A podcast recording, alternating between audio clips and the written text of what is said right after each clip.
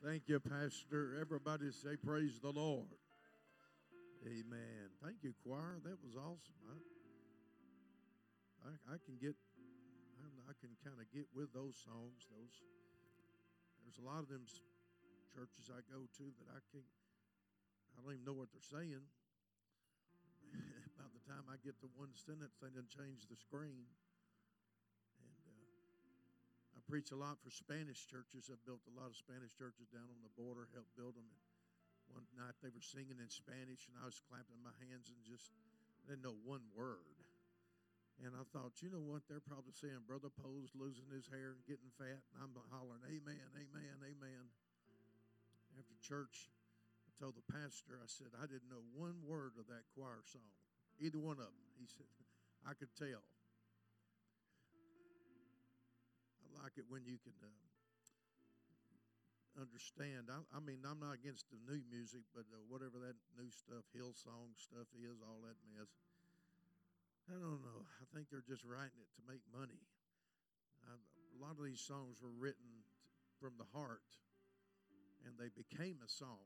They actually were just a little poem, and they became songs. You young people need to realize and understand a lot of these old songs that weren't really built to be a song they were a song in a person's heart. And then all of a sudden, that guy told another guy, I know a man that wrote one of them. He's dead and gone, but he wrote it for himself. And then he told another guy about it. And the guy said, Man, that put a little music to that. I believe we could sing it. He said, Well, I don't know music. He put some music to it, and it came on one of y'all's hymnals. And um, they were written from the heart. And I, I like it when the when the songs you can tell them you can tell what they're singing. Hallelujah. Amen. Does everybody say amen? And uh, I, I, want you to understand this morning, I'm not mad at nobody about that offering deal. Sometimes I come off a little strong, but I, I drink strong coffee. I don't drink decaf. And uh, if you're drinking decaf, you ain't drinking no coffee. You're just, you're just messing with your head. You know, you say you're drinking coffee, but you ain't drinking coffee. Coffee makes your eyes squint, and you get a little sweaty. The other stuff just makes you think. And I just want y'all to be blessed. And I have seen with my own eyes. I didn't, I didn't hear nothing about that prayer about three or four years ago, and I heard it. And one church we went to, I don't even know what which one it was, and I went, "What?" And I started reading it, and I said, "No, hold on just a minute. I, I need some of that. I need some of royalties." I'm going to tell y'all a secret. My mother died poor. After she passed, I have the letter she didn't know that she owned an oil well in Oklahoma City. And until she passed, all five of us kids got a little letter from an oil company wanting to buy our shares of an oil. And my mother never knew anything about it. After I started praying that prayer, it says royalties. I called my brother and I said, Hey, man, did you get a letter from a lawyer about some oil in Oklahoma? He said, I sure did. I said, Did Jill? She said, He went, Yep. I said, Did Jack? Said, Yep. I said, They're wanting to buy our shares on three, three, three different wells. Did you know anything about it? He said, Nothing in Mama's will says a thing about an oil well. And I said, Well, I'm going to Oklahoma to find out what it's all about. Because right now we can do that horizontal drilling. We may be able to horizontally drill all the way over to Saudi Arabia. Amen. Praise God. Hallelujah. Praise the Lord. Amen. So I'm, I know y'all looking at me like, how much you making off of it, Brother Bo? well, just pray the prayer. Amen. Let's read this night uh, tonight from First Samuel, and uh, I want to read the whole story, but I want to read, uh, tell you a little bit of the story first. David has been um, at war fighting the enemy and in verse 30 or chapter 30 and, uh, and it came to pass when david and his men were come to ziklag on the third day that the amalekites had invaded the south. And ziklag and had smitten ziklag and burned it with fire and taken the women captives and that were therein. They slew not even either great or small, but carried them all away, carried them away, and went on their way. And so David and his men came to the city, and behold, it was burned with fire, and their wives and their sons Their daughters were taken captive. In other words, David comes up having fought the enemy, comes back home and finds that his house, his home, his city is an absolutely in ashes. And everything he had worked for is gone, including his family. If you look over in verse number 8, David says, And David inquired of the Lord, saying, Shall I pursue after this troop? Shall I overtake them? And he answered, Pursue, for thou shalt surely overtake them, and without fail recover all. So David went, and he and the 600 men that were with him came to the brook Besor, which means joy, came to the brook where those that were left behind stayed. But David pursued, and he and 400 men, for 200 abode behind, which were so faint that they could not go over the brook Besor. They could not go over the brook. I want you to notice that David asked for two things Shall I pursue after this troop? And shall I overtake them? Shall I fight for it? And shall I overtake it? You may be seated. I can tell you tonight that this morning when I left, I left right after the preaching, changed clothes, and went to the room. And the Lord spoke to me. In fact, I texted the pastor on the way, and I don't have good reception out here. And uh, I don't know when or if he got it. It said failed twice. And uh, of course, I'm going to preach about that. But uh, everybody fails twice.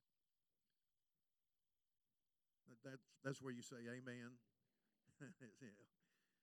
I was in a Catholic church for a second. And, um, but I began to ask the Lord some questions, and I told him, I'll see you tonight.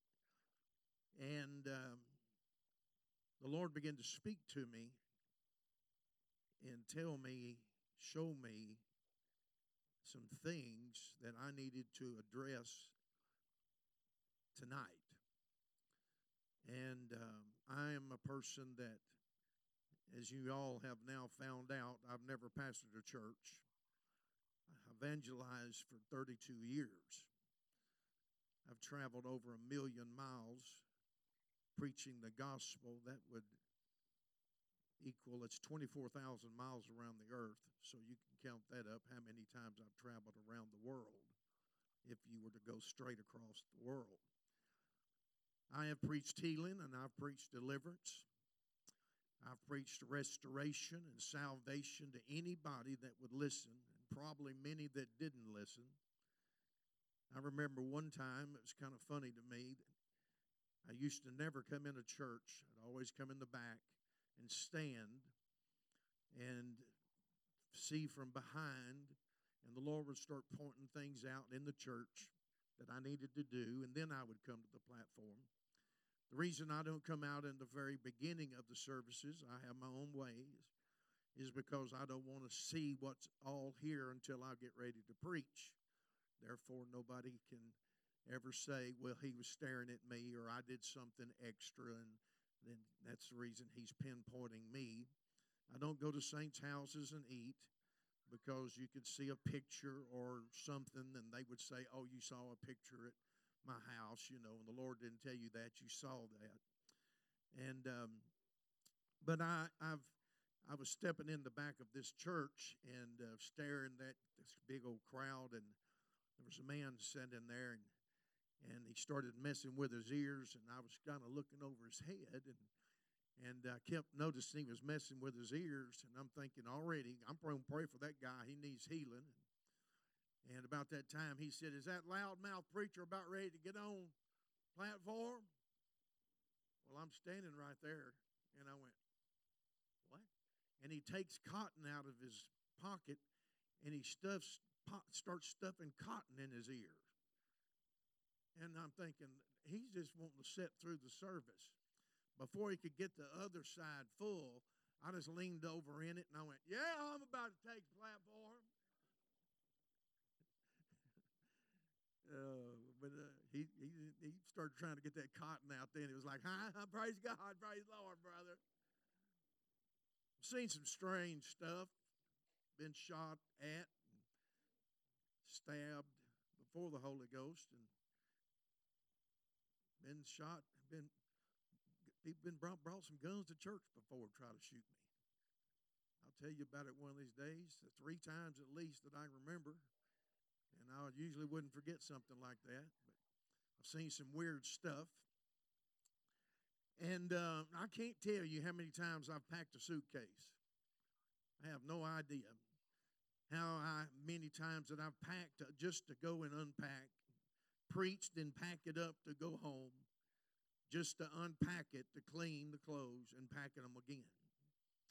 I've seen many marvelous things in my life with the Almighty God. I have seen literally the blinded eyes open. I have seen the lame that could not walk walk. I have seen multiple cases of deaf people suddenly grab their ears and hear. I have seen people that could not speak and never had spoke speak in tongues. I've seen wheelchairs emptied. I've seen thousands in America get the Holy Ghost. Thank God for all of those people that want to go to the Philippines. By now, everybody over there, all Howard, they'd be having the Holy Ghost. I hear 100,000 gets the Holy Ghost every time they go over there. So by now, the whole country should be filled. Hallelujah. Yeah, I'm a preacher that'll say what y'all think. And he asked me one time, did I want to go to Africa? I said, no, I, I don't need to go to Africa. I don't I have no desire to go over to Africa and, uh, and be in any of those crusades. I'm an American preacher. One time they wanted me to go to Pakistan, and I, I said, okay, I will. And, and then they said, well, we'll, we'll have an armed guard at the airport for you. And I said, an armed guard. And they said, yes, we'll have 40 men an armed guard. And I said, Why will I need an armed guard? And they said, Well, you're white. You're going to Pakistan.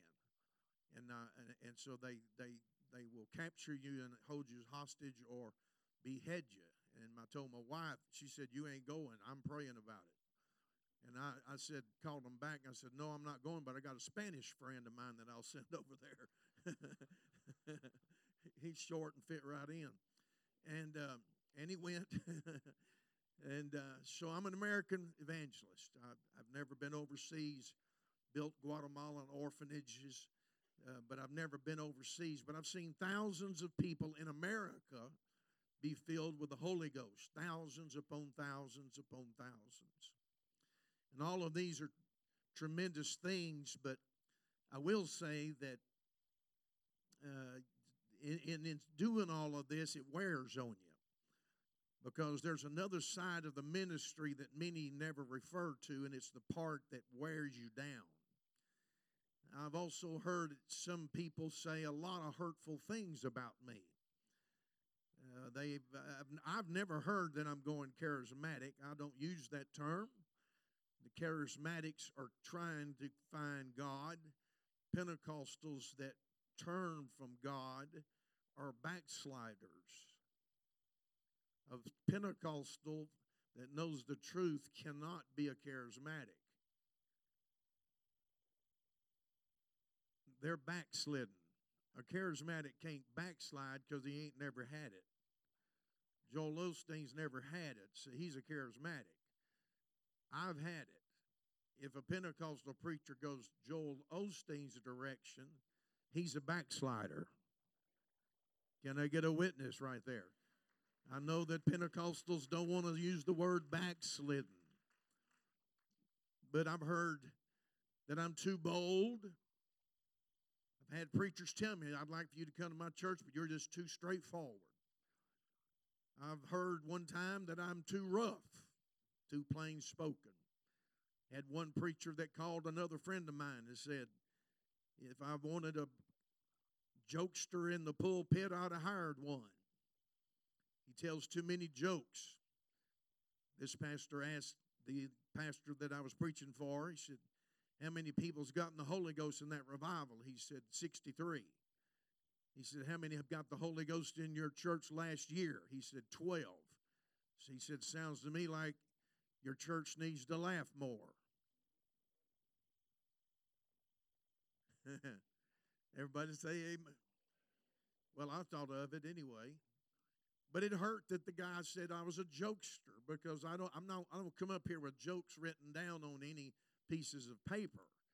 Anything that comes out of my head just comes out of my head and and, and if it's a joke, I just you know, there's nothing on a piece of paper that says right here tell this joke. I didn't go to Bible school. I don't know how to put messages together. In fact, he's already noticed that I don't hardly ever preach off my notes. I put them out there because it makes me feel comfortable. Makes me feel like I'm a preacher. Like maybe I, I wrote it, but I might preach it, but I might not. You know, I might go another direction. But those are hurtful things that I have uh, heard. I've I've been told that if I'd been just a little bit, that I could preach better, bigger camp meetings. If I'd accept the new rock and roll band attitude in the church, that that uh, that it, it, that it would open up many more doors for me. If I'd turn just a blind eye to some of the stuff, the, the disco lights and the fog machines, and just not verbalize my stance on it, that that that it would help me and it would open up another avenue of church to me. In other words, let the church progress along with the times. I know what it's like to be in the halls of judgment and sit across the table and see the eyes of the accusers. And I felt the weight of being weary for standing for what was right and falsely accused because I stood for what was right. So, no matter who you are tonight, whether it be me or your pastor or you or your neighbor, we've all felt the weight of being weary. The spirit gets weary. We we get into a place where we just don't want to put forth the effort again of seeing your efforts seemingly produce the same ugly results time and time again. I'm sure the apostles must have walked in these same exact shoes that I have found in my life. I'm sure that Paul must have felt somewhere along the way, didn't I already preach this to you guys before? You would be surprised how many times that I've gone. I went to many churches over 20 years, and it seemed like I was preaching the same thing all the time to the same people. It's like, why are we stuck right here? Why can't we ever get into a stronger dimension? and and and, and then go back to the hotel room and say, God, what did I do wrong? What did I? Could I have said something different, or was there uh, something I missed? And and then the next year go back and we're we're doing the same thing. I'm sure that Paul was in the same, Peter was in the same boat. Did anybody even hear my message? All, all the rulers in and out of the church against me because sometimes we feel like, is this fight worth the fight? Is this fight worth the fight? I remember one time years ago, and I'm not going to keep you long, I'm just going to keep you long enough. One time a lady told me, she's, I'm sure God loved her. She said, Why do you preach so long? I said, Why do you make me? I had a 20 minute message, but you didn't hear it, so I preached it three times.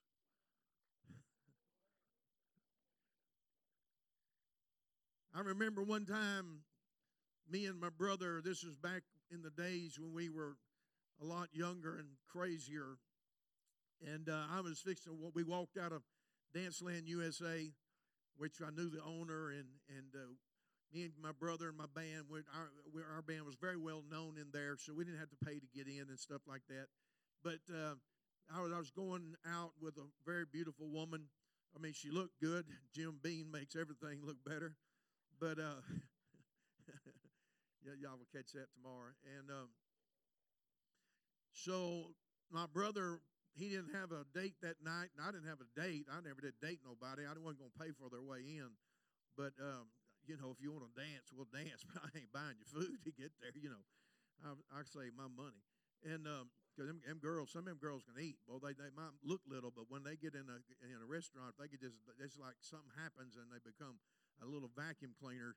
So I'm like, no, I'm I'm going to be at Dance Land. Well, why don't we go? Why don't we go out? I said, well, I'll be there. And that way, I didn't even have you know, if I saw somebody prettier, I didn't have a date. I could just get up and walk off. And she said, where are you going? I said, over there to dance with that girl, you know. And uh, some of you men must have just dated one chick. And um, and so we we went there, and my brother walks out, and he's inebriated. You know, he's drunk, and there's a dude spinning tires. And my brother said, "Now I've got this good-looking chick. I think she was good-looking. I thought she was good-looking at least." And he goes to these guys, "Spin them tires. Your daddy bought them." And all of a sudden, that car slammed its brakes on, and I turned and heard my brother. And uh, this guy gets out and he says, What? And Kelly said, Spin them tires, your daddy bought them. And I looked at this girl and I went, Oh, no. And she said, What's the matter? And I said, That's my brother. And they just kept piling out of that car. There's five guys get out of that car. And my brother's blonde headed. And blonde headed men are just about as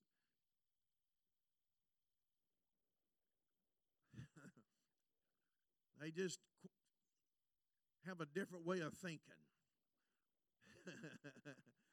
Hallelujah. And uh, so I said, Kelly, come on, man. We don't need to get into this tonight. And my brother said, I got it. Well, he, he don't see five guys his size. He's looking at one. Now, my my my decision is is this fight going to be worth the fight. I'm fixing to get in a fight if it's worth it. And is it worth it? But if I don't get in it, then my brother's going to get tore apart. So is defending my brother worth black eyes? Am I getting across to you? because I, I could have gone the other direction and went on down to eat and went on down to get some coffee. But I, I is the fight worth the fight? Let me say it again. Is the fight worth the fight? In other words, I'm not going to stand there. My choices are to stand there and not fight and watch my brother get destroyed or walk away and talk to him tomorrow about how dumb he was, or I'm fixing to get in a fight to help my brother succeed. But I know I'm going to get hurt in the middle of the fight because the odds are stacked against me. So my question was Is the fight worth the fight? Is my brother worth fighting for? And my answer was Yes, it is. And so when that first guy hit my brother from his left side and, and his head just went around, I took off running as fast as I could. And you always take out the leader first. And as fast as I could, he never saw me coming. I just came and hit him as hard as I could while I was running head on. That cut it down to four. But before it was over, my mouth was bleeding, my eye was swollen, but in the very end, me and Kelly were the only ones standing up. We were both hurt and we were both tired, but I had made the correct decision that the fight was worth the fight. That I was not going to let my brother be defeated and get destroyed, even though I might be weary and I might be hurt my brother's worth fighting for. Can we clap our hands for just a minute?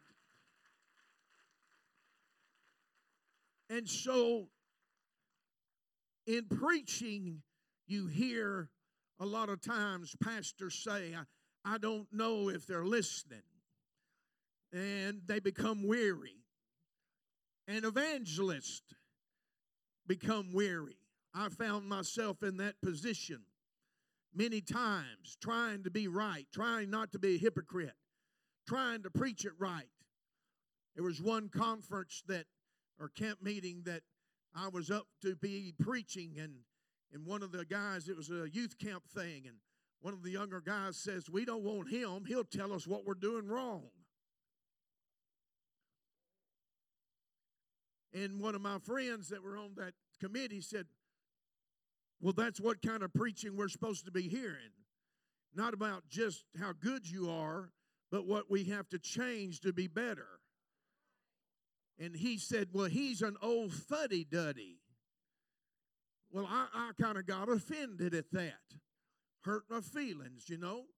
And uh, so I said, He called me a what? Now, in the old days, I wouldn't even thought about it. I'd have just drove over there and showed him what fuddy duddy looks like. But I looked it up, and the word fuddy duddy is a real word. It means somebody that refuses to change direction. So I made me an usher's badge and called myself Brother Fuddy Duddy for one year. I would bring it to the platform, and people would say, What is that? I go, I'm Brother Fuddy Duddy. I didn't get to preach such and such camp because I refused to change directions. In other words, the fight is worth the fight. The fight is worth the fight. I might get tired, but I'm not going to quit fighting just because I'm tired, because the fight is worth the fight. Look at your neighbor and say, Is the fight worth the fight? I've become so weary, then worn out, not sleeping good. My average time of sleeping for many, many years, not just from preaching, was four hours a night. But there's been many nights I would go back to the hotel and see somebody's face that I saw, and I could not sleep because I tossed and turned and wondered if there was one thing I could have said that would have brought them to the altar. Preachers don't just go home and go to bed. They're always thinking, God called preachers are thinking, how can I help so and so? It seemed like my prayers just didn't do any good. That all the people around me were bragging on the messages, but I, I felt like that that my messages were doing nothing but just being messages. And I had become weary and I lost my heart and got discouraged. And I got ready just to go home. I just said to myself, it's not working. I'm getting older. People aren't listening. Everybody's going this new direction. And I'm not talking about that little boy band. I don't know that that's a new direction. They're just younger people than me. Okay, they're headed in the same direction. It's just younger people. I'm here to tell some people that we get weary because of the fight. When David came back from fighting, everything is burnt to the ground. His children are gone, his wives are gone. The city's completely destroyed. So I'm sure he questioned the motive. Should I have been off fighting? Maybe I should be home and this wouldn't have been destroyed. And then he went and he asked God, Should I pursue? And the Lord said, Yes, pursue. He said two questions to God. He said, Shall I pursue? Pursue, yes. Shall I overtake them? He said, Yes, you will. But then the Lord said something else. He said three things, and you shall recover all. David asked two questions, but God gave him three answers. He said, Yes, I know you're tired, and yes, I know your city's been burned, and yes, you go after them, and yes, you will overtake them, but not only will you overtake them, you will destroy and recover all that you lost. I'm here to tell Wallace Ridge it's time to pursue what the devil burnt down. It's time to pursue what the devil stole. And God is going to give you the answer number three, and you shall recover all. Is there anybody here that believes that we shall recover everybody that has left here? Why don't you stand and clap your hands unto the Lord? Now, I told Pastor tonight, I said, this, the way that I preach, I come in hitting hard, but the Lord slowed me down this afternoon. And He told me to listen. And so I did. I did.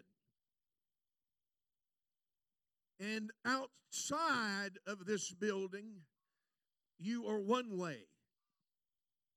But inside, I can feel the spirit of weariness. Instead of the altars erupting in fervent prayer for backsliders, there were two people that were almost in intercession, and the rest of you were silently praying. This is not a rebuke. If you if I rebuke you, you'll know it. This is an explanation. So the Lord told me to listen. And so I walked over here to the musicians, and the musicians couldn't figure out what to do. I'm just going to talk to you tonight like Brother Poe does. Y'all ain't been around me in a long time. And then I come over here and I'm listening to the people pray, and they're just mumbling. And I walk over here and I hear the same thing. And I walk back over there hear the same thing. I hear some people through here praying louder, and then it got softer. And I stood over here, and then the Lord said, Go back and listen again. And I went back and I listened. Now, we're talking about your kinfolk, not mine. We're talking about your grandchildren, not mine. We're talking about your cousins and your aunts and your uncles and your grandfathers and your grandmothers and your friends at school and your friends at work, not mine is the fight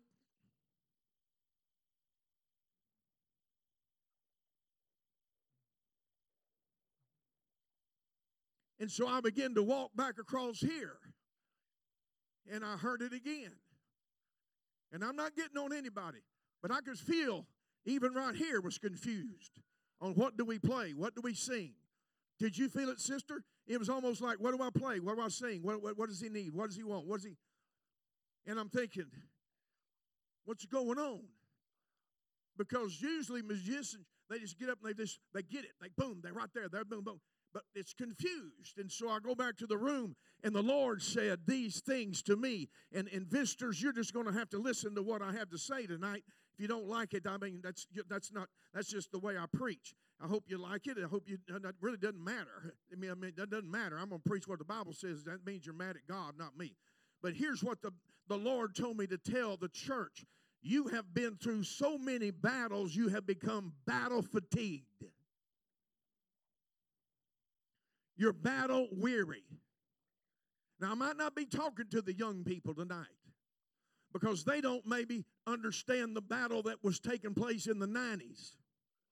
But some of you elders remember that there was a battle in the 90s in that other building. And that spirit has lingered for over 25 years. And I'm here to tell y'all tonight, and I'm just going to say it and make it short. Y'all did not make bad choices, and I'm saying it on the internet. They betrayed y'all. So I'm going to say it. And if I get called in, I just get called in. Y'all did not make bad choices. They betrayed y'all. Y'all didn't betray God. Y'all are still here, and you're the ones that is tired. Can I preach this for a minute? You didn't do anything wrong, but you getting tired because you think it's your fault. And you think, oh, are we going to have to do it again? Are we going to go through it again? Are we going to go through it again? Is it going to happen to me again? I'm here to tell you tonight you did not make the bad choice, you were betrayed. And I'll say it to whoever I've got to to their face. They betrayed the church. You didn't, they did. They burnt the city down. Now, what you're going to have to do is say, I might be weary of being in the fight, but is the fight worth the fight? Is Wallace Ridge worth fighting over again? Is Wallace Ridge and Jonesville and all these woods, people out there backslidden, are they worth the fight? And if they are, you ought to leap to your feet and clap your hands because you are the army that God has chosen. Somebody holler, it's worth the fight. Shake your neighbor and say, it's worth the fight. You, you can be seated. I'm, I'm, close. I'm, I'm getting real close. See, God, the Bible says, knows how much we can bear. But the problem is, we don't know how much we can bear. We know we get weary. And the devil sets you up to become a failure. But Jesus was even weary in the garden. He said, This load is too heavy. And if it be your will, let this cup pass from me. Now, that's the only time I, have got a whole thing on prayer that they want me to write on a book, but I, I'd rather teach it to the people than write the book. That's the only time Jesus ever used the word if. If it be your will. Because he was saying, This is such a heavy, heavy thing that I'm I'm carrying is this death, burial, and resurrection. He was talking as a man right there, not as Almighty God manifested in the flesh. He was talking as a man saying, I'm about to be bitten, beaten and I'm about to be cut and I'm about thorns on my head and they're going to bruise me and I'm going to die. And, and, and he wasn't thinking about the resurrection. He was thinking about the pain that he was going to go through. If he had been thinking about the resurrection, he would have just said, hey, let's get it on. Let's get it up and go ahead. Go ahead. But instead, he's getting weary because he's carrying this burden. And so preachers carry the burden, and saints carry the burden. I remember one time I was I was preaching at a church and they were just looking at me. In fact, one time I was here in Louisiana. This is years ago. Y'all may have heard about it. I was so mad at the church for just looking at me. I brought firecrackers to church. I told them, I said, everybody's going to move tomorrow night. And it was, I should have never said it, brother. They just locked down like, we'll just show you, preacher. And, and I thought, well, I'll tell you what I'll do. And I just went out and bought me some black cat firecrackers. I brought them up to the pulpit in, the, in a little big lighter. And they sit there and look at me like, you ain't going to make none of us move. And, and, and, you know, I used to do crazy stuff. And I thought, uh huh, all right, we'll see. And so when I got up there, it was like they wouldn't even say amen. And I just lit that whole thing of black cats and throwed it right down the center aisle. Boy, that thing went to snapping and popping, and everybody went to moving. I said, all I said, y'all are dismissed. I told you. Had huge revival in that church. One guy said, My God, he means it. But see, we get tired, and the, and the devil knows if y'all get weary, that you don't testify and you don't talk about the goodness of the Lord because you're wore out. And so when the church becomes uh, uh, uh become uh, comes under an attack, and then you think it's your fault, or you think I should have been home and this city wouldn't have burned, and I would have my wives, and I would have, everything would have been all right. In other words, now watch what happened. There's 600 men with David when he takes off after them. But 200 of them decide in the middle of the pursuit I'm too tired. I can't make it. I'm just wore out. And there's where I'm coming to. There's people in this church that are absolutely wore out, weary. Now, watch what the Bible says. I'll read it so you so so so you know exactly what it says. It says in Galatians, it says, "Don't get weary in well doing." How can you? Why would you be weary doing good? Don't get weary in well doing. That doesn't even make sense unless you realize that while you're doing good, you're going to be attacked from the devil and it'll be a wearisome attack.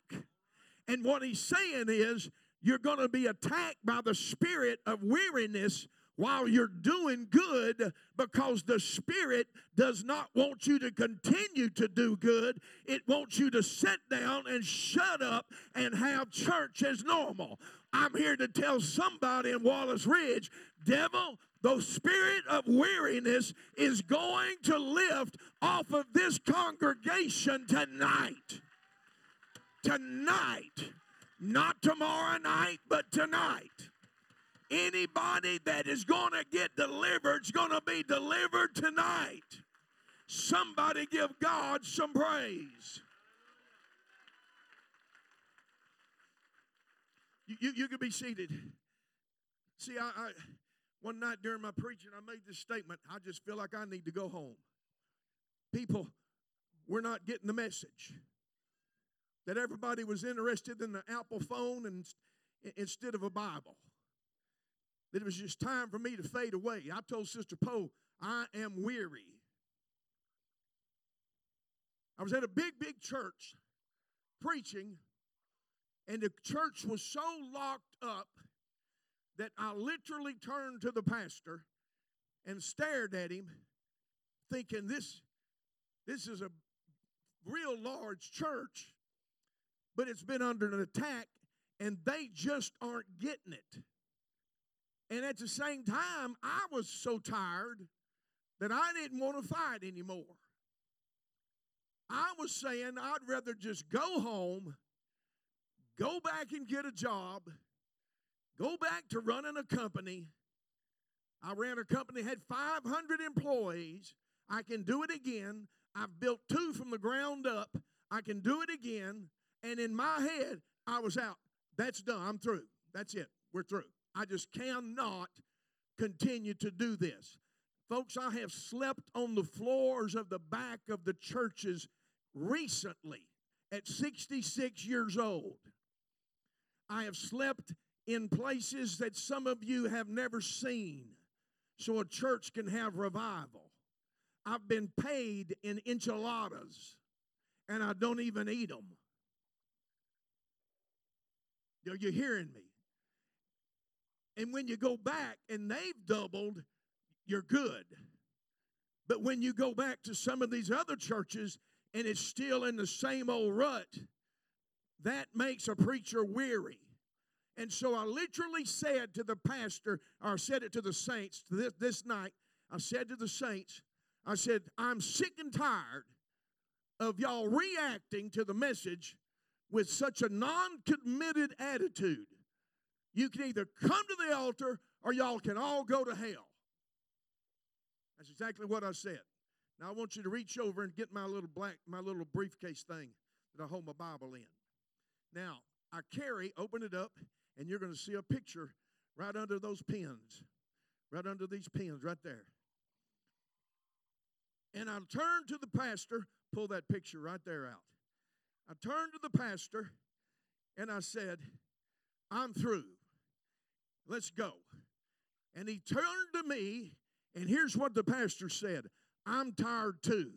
Let's go eat. And we walked out with nobody in the altar, no musicians, nobody. He, he beat me out. And all of a sudden, a little gray headed lady come running across the back, sister.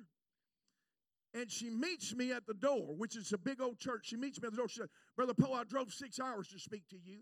And in my mind, Pastor, I was thinking, I don't want to talk to you or nobody. I'm going home to Sherry Poe, and I ain't preaching to nobody no more. Y'all don't listen. Y'all don't respond. Y'all are, I'm tired of, of the fight. I'm the one getting beat up. Y'all are the ones sitting there letting me get beat up. There's nobody up there going, hey, let's get Brother Poe. Everybody's against Brother Poe's kind of preaching. You know, we don't want him there at the camp meeting. He'll tell us what we're doing wrong, kind of stuff. And so I'm hasta la vista, baby, whatever that means. I hope it's not cussing, but I heard it somewhere. It, I'm, I'm not for sure. Sometimes I said some Spanish words and I was cussing Mother Mary. I thought I was speaking in tongues. I don't know. And, and, and they down at the border, they tell me, oh, no, no, no, no, no, no. I said, what did I do? They said, you just cussed Mother Mary. I said, well, whatever. Uh, I thought it was Spanish. I heard it in a knife fight in the 70s. Uh, but the lady grabs me and she says, I drove six hours. Now I'm wore out. I just told the church bye. I just told the church I'm through. Y'all can either go to the altar or go to hell. I don't care. Either way, I'm going. We're out. I'm not preaching no more. I'm sick of it. I'm wore out. Y'all don't want to fight.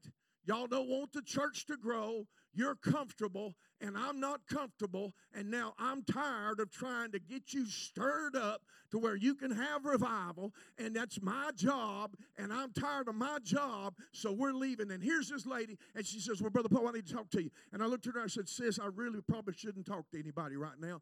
I've never said anything like that in my entire life uh, from the pulpit that I did not want. That, that, that, that, that I said, I, I, apologize, but I'm in a bad mood. And I've never preached, I always preach angry, but I've never preached in a bad mood before. But I'm in a bad mood.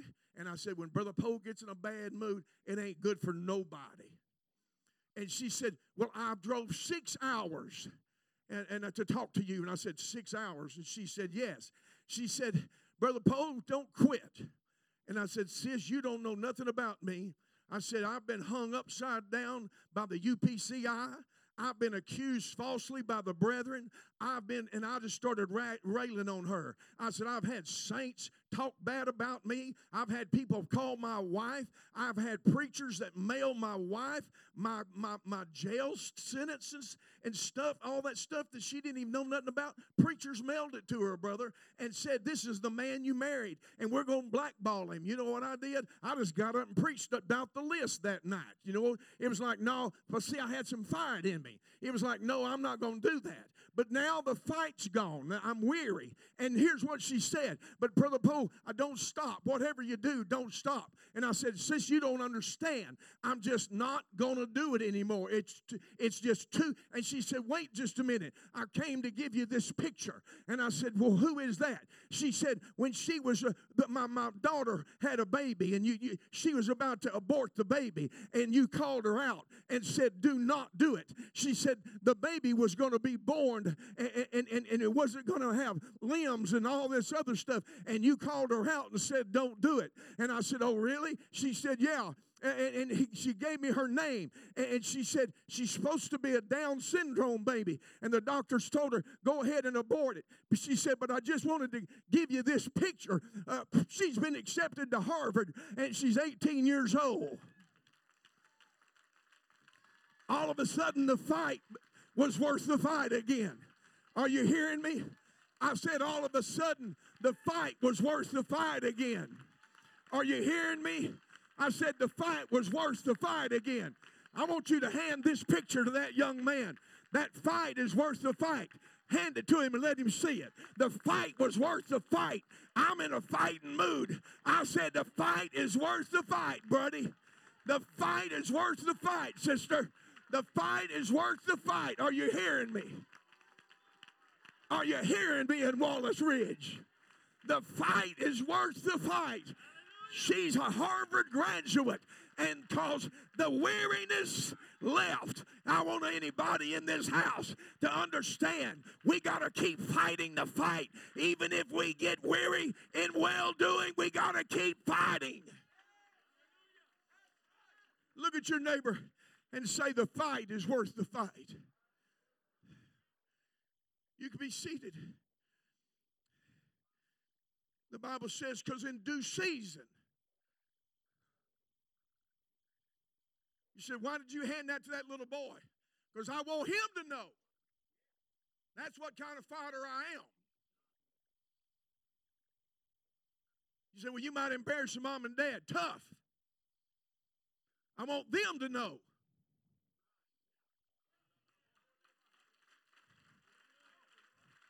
He's the only one standing up, jumping up and down like he's the only one in here might believe it.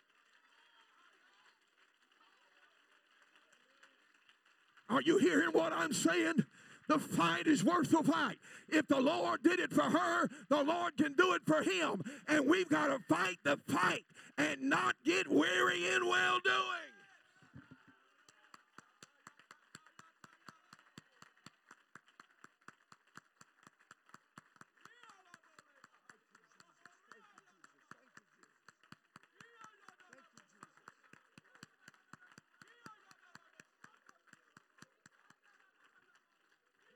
Thank you, Jesus. Thank you, Jesus. Thank you, Jesus. You can be seated for just a minute. Let me hurry and close here. When you're constantly giving out in service after service, and you've been through the hell y'all have been through, I, I, you know, I, am not trying. all I'm wanting to do, I don't even know how to say this. I ain't wanting to get in no district trouble all that mess. That's about the biggest bunch of bull I ever met. Who is? Thank God for that. Hillary's emails are bumping the live feed right now, trying to come through, and it's off. My God. We'll turn it on tomorrow and it'll say bleached. Man, I can preach now. I've been kind of holding back because I felt like they've been they monitor me everywhere they go. I wish they'd just buy CDs from me instead of listening. You know, and I could be a millionaire. The hell this church has been through makes you tired. Since I've been I've been in them clubs where you walk in, you know, before it's over with, it's gonna be a fight tonight. And you're already weary before you go in there.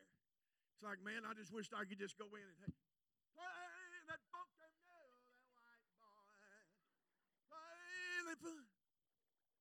There was a disco singer playing in rock and roll band. Some of y'all heard that song before, didn't you?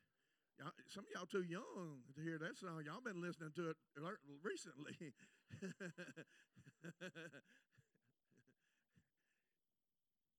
Just know it's already going to be there. Already going to walk in and go, well, there's so and so. Man, I ain't even going to be able to party tonight. It's just, man. Kelly, watch my back. I'll be out there dancing. I can't really dance. I always had to watch. Watch my back. Where'd he go? And the girl be going, I'm here. Well, I ain't, I ain't worried about you, okay? Unless you got a knife. I ain't worried. That dude over there got a knife. He don't like me. I'm getting weary. Church comes in, sits down. Preacher preaches. We're weary. Why? Do we make the right choice this time? Are we going to have to go through this every 20 years? It's my fault. I voted yes. And the city got burnt down.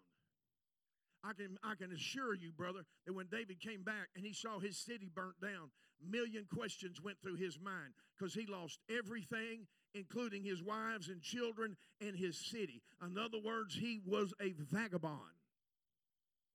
He had zero except 600 tired followers. And the Lord said, David began to pray and said, Shall I pursue? And shall I overtake? And the Lord said, Yeah, you shall pursue, and yes, you shall overtake. But you're going to recover all. So, in other words, even though it looks like you're weary and you feel weary, if you'll keep doing what I'm telling you to do, all will come back and now, watch what I'm going to end with. And when they did, and they brought back all the spoil, they came straight back to the 200 weary ones. They came straight back to the 200, sister, that just said, I can't go anymore. I'm tired, brother. I love y'all, but I'm wore out. I can't make it. And one dude said, we ain't going to divide the spoils with the 200 that didn't fight. And David said, No, no, no. They lost wives and children too. So everything we get, they get. In other words, everybody that left this church that comes back is going to get the same kind of revival that they left. Are you hearing me? When this church is packed out with backsliders, they're going to feel the same glory of God that they felt before. They're going to get the same healings. They're going to get the same deliverances. They're going to get the same anointing. Are you hearing me right now? Is the fight worth the fight tonight?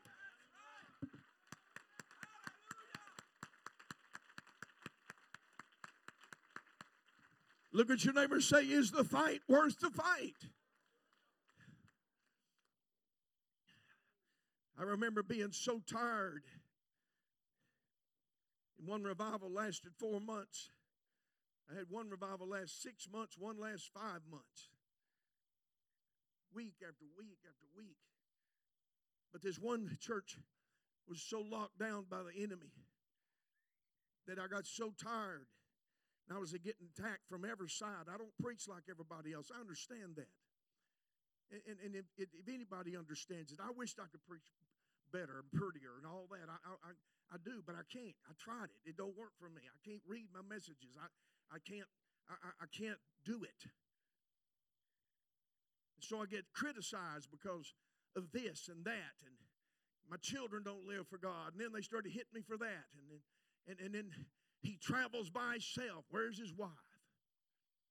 Let me tell you how dirty it can get.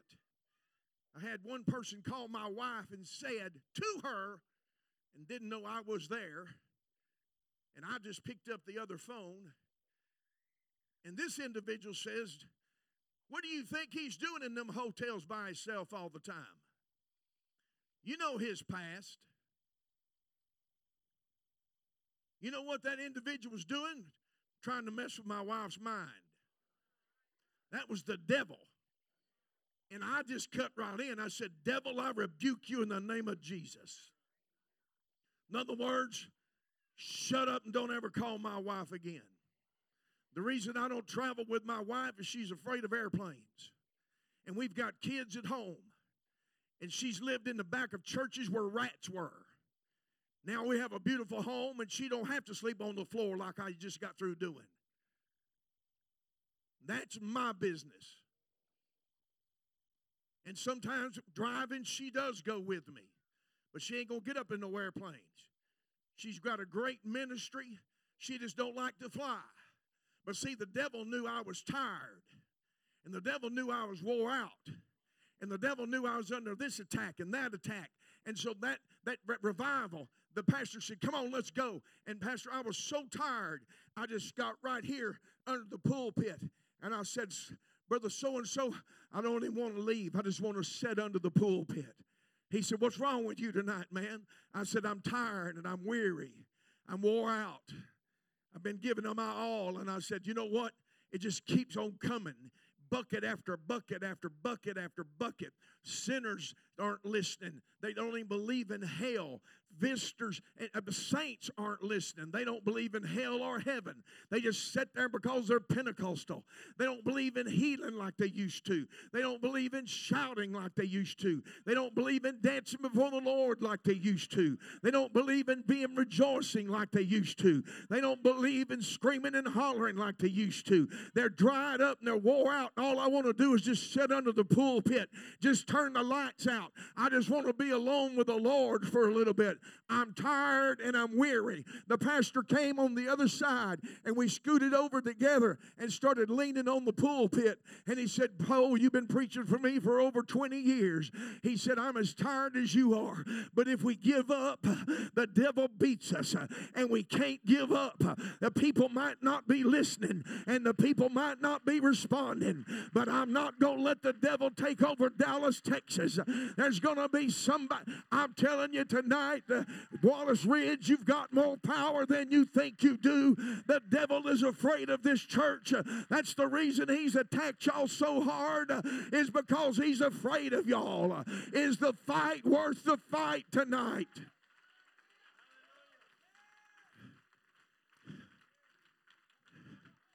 David said, We're going and we're going to fight and we're going to take it back. David could have just said, You know what? I got the Amalekites chasing me, Saul's chasing me, Midianites chasing me. I got 600 men. I've lost everything. I'm tired. I'm just going to give up. I'll go over here with my 600 men, take over a little territory, build another castle, find me another woman, do some raids and get some money, start all over. Somebody else can take over Ziklag. You know why? It's just not worth the fight. I had a lady from this state years ago tell me, she said, Brother Poe, there's a lot of people getting the Holy Ghost, but my husband will never have the Holy Ghost. He's just a pure devil. And I said, As long as you think he's a devil, he'll never get the Holy Ghost. She said, Why? I said, Because you treat him like a devil, not like a lost soul. She said, Well, you don't live with him. I said, No, I don't. And I don't really know how he lives with you if you're always treating him like a devil. I said, Tell him Brother Poe invites him to church. She said, He, he won't show up. I said, Tell him Brother Poe. You know, sometimes you got to tell somebody, like, you know, when your lips are moving, you're not listening. And, and t- so I, I interrupted. So tell him Brother Poe said, I'd like for him to come to church. Hadn't got anything to do with you. You just relay the message. Now, if it had been a pastor, it'd have been like, yeah, yeah, yeah. Mine was like, shut up. Guess who appeared in church the next night? Sitting on the second row. I walked out to him and I said, Hey, you're supposed to have a devil. I Said, he looked at me and I went, No, you ain't got no devil. You're just hard headed. I said, Do you want the Holy Ghost? He said, I don't think I can have it. That's all I've ever been told. I looked around at the pastor. He went, No, I didn't say it. I, am thinking, dude. And I looked around to her, and she hung her head, and I said, You can have it right now. Come on. He got up, walked up here. I said, Raise your hands, start repenting. He did in about five or six, ten minutes, whatever it was. I said, Now receive the gift of the Holy Ghost with the evidence of speaking in other tongues. He immediately began to speak in other tongues. You know what? The deal was she was so tired that she just gave up. Well, we didn't give up, and now he's got the Holy Ghost. Wallace Ridge, I know there's some people in here tonight that's very tired and you're very weary, but we're going to pray, and God's going to restore your strength tonight. Tonight's the night that if you want your strength restored, you're going to be able to go through this fight. I'll be seated one last time. Think about those 400 now when they go to fighting. Their arms are just as tired. They just got out of a fight. Their mind is warped. They just got out of seeing that they lost everything. Their vision, but now they've got to get mad. See, you can't come to church happy all the time. I mean, these people walk around here going, I'm happy all the time. Well, that's your own pills Let's face it. Taking them things every four hours. I used to be happy all the time too. I went to have an adjustment on my back because my back's been messed up real, real bad. Y'all know don't y'all don't think it is, but I just barely can walk. I got a TENS unit and everything else, back brace and everything else in the room. And uh, I went to get an adjustment, and the lady says my, I, have, I have real thick muscles from working out and used to play you know, I worked out for the Dallas Cowboy football team in the 70s and all this stuff. And anyway, fighting and all this, I have real thick muscles. So she couldn't, she couldn't uh, adjust me. Well, I can't, it's hard to get my back to pop. And uh, so I'm witnessing to her. And she said, Have you always been this tense?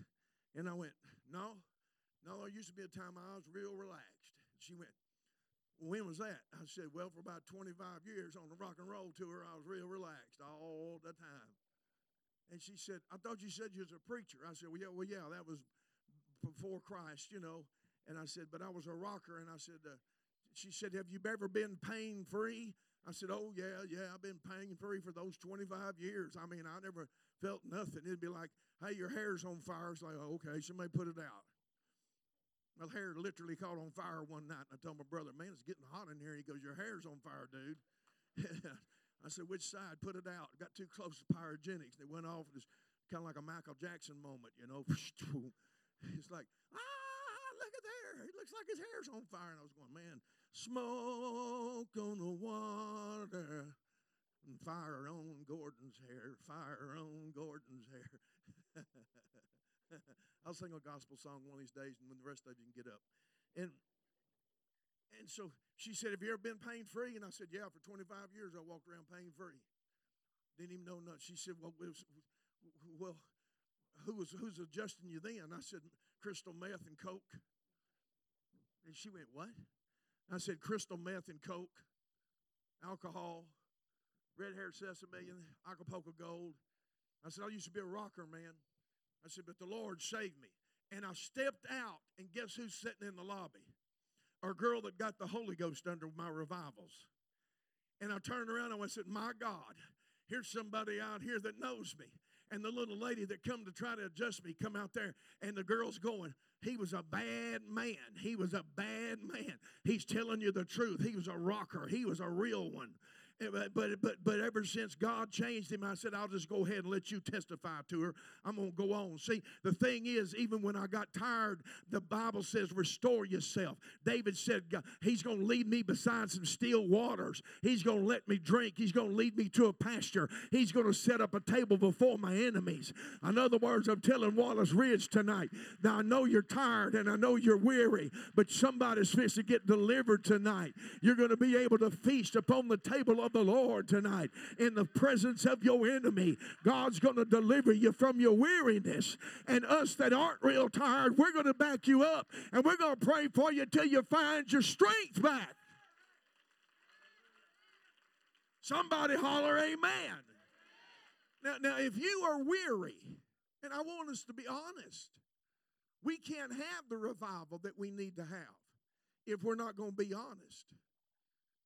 The Lord said, quit trying to pursue out there and heal in here. So if you are weary, is your spirit's weary, I want you to rise and come to the front. Now, there's two people, there's two things. If you're weary, I want you to rise and come to the front, but I don't want you to do it out of pity. I want you to do it out of anger. I want you to say, I'm sick of it. And the second group that doesn't come up here because you're not weary, I want you to wait because then we're going to pray for the ones that are weary and we're going to all see the revival the Lord told us we'd receive. Do you hear what I'm saying? So if you you are weary, your spirit's tired, you're like David. It looks like everything that I touch turns to ashes. I want you to stand, no music, and come line up this front. And I want you to do it very quickly. I don't need, we're not going to need a, a 12 minute, whatever, altar service. You know if you are, and you know if you're not. And if you are, then we've got to help you fight. Because some of us, now, Pastor, I guess what me and you talked about right before church in front of nobody must be true because look how many weary people are in this church. And now, let's, Brother Poe's not mad. I'm very glad that you came forth. Just keep, just keep lining them down that way. Because weary people need somebody to help them fight. And weary people need somebody to lay hands on them and let them get strength back. Do you realize how much joy was in those guys that 200 of them are sitting by this creek that never fought? And do you realize how much joy they must have felt when David came back with everything that they lost, plus everything the enemy had, and then said, we're going we're going to divide it with y'all. The tired ones. Can you imagine just hearing we're going to divide it with y'all too? That immediately put joy into them. It was like, I didn't even, I don't really deserve this. I didn't fight. And David said, Oh, but you do.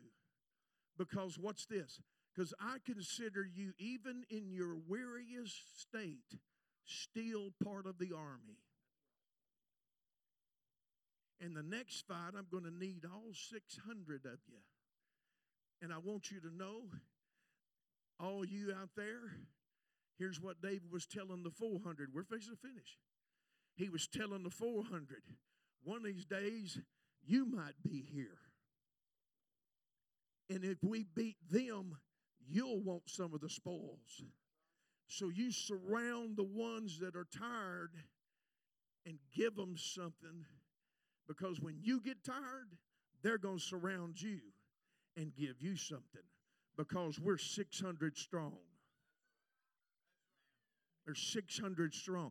We're not just going to leave you weary. Everybody in the congregation, I want you to stand. And we're going to start praying about a Holy Ghost move of God. And the people that should be fighting aren't fighting, can't fight because they're weary.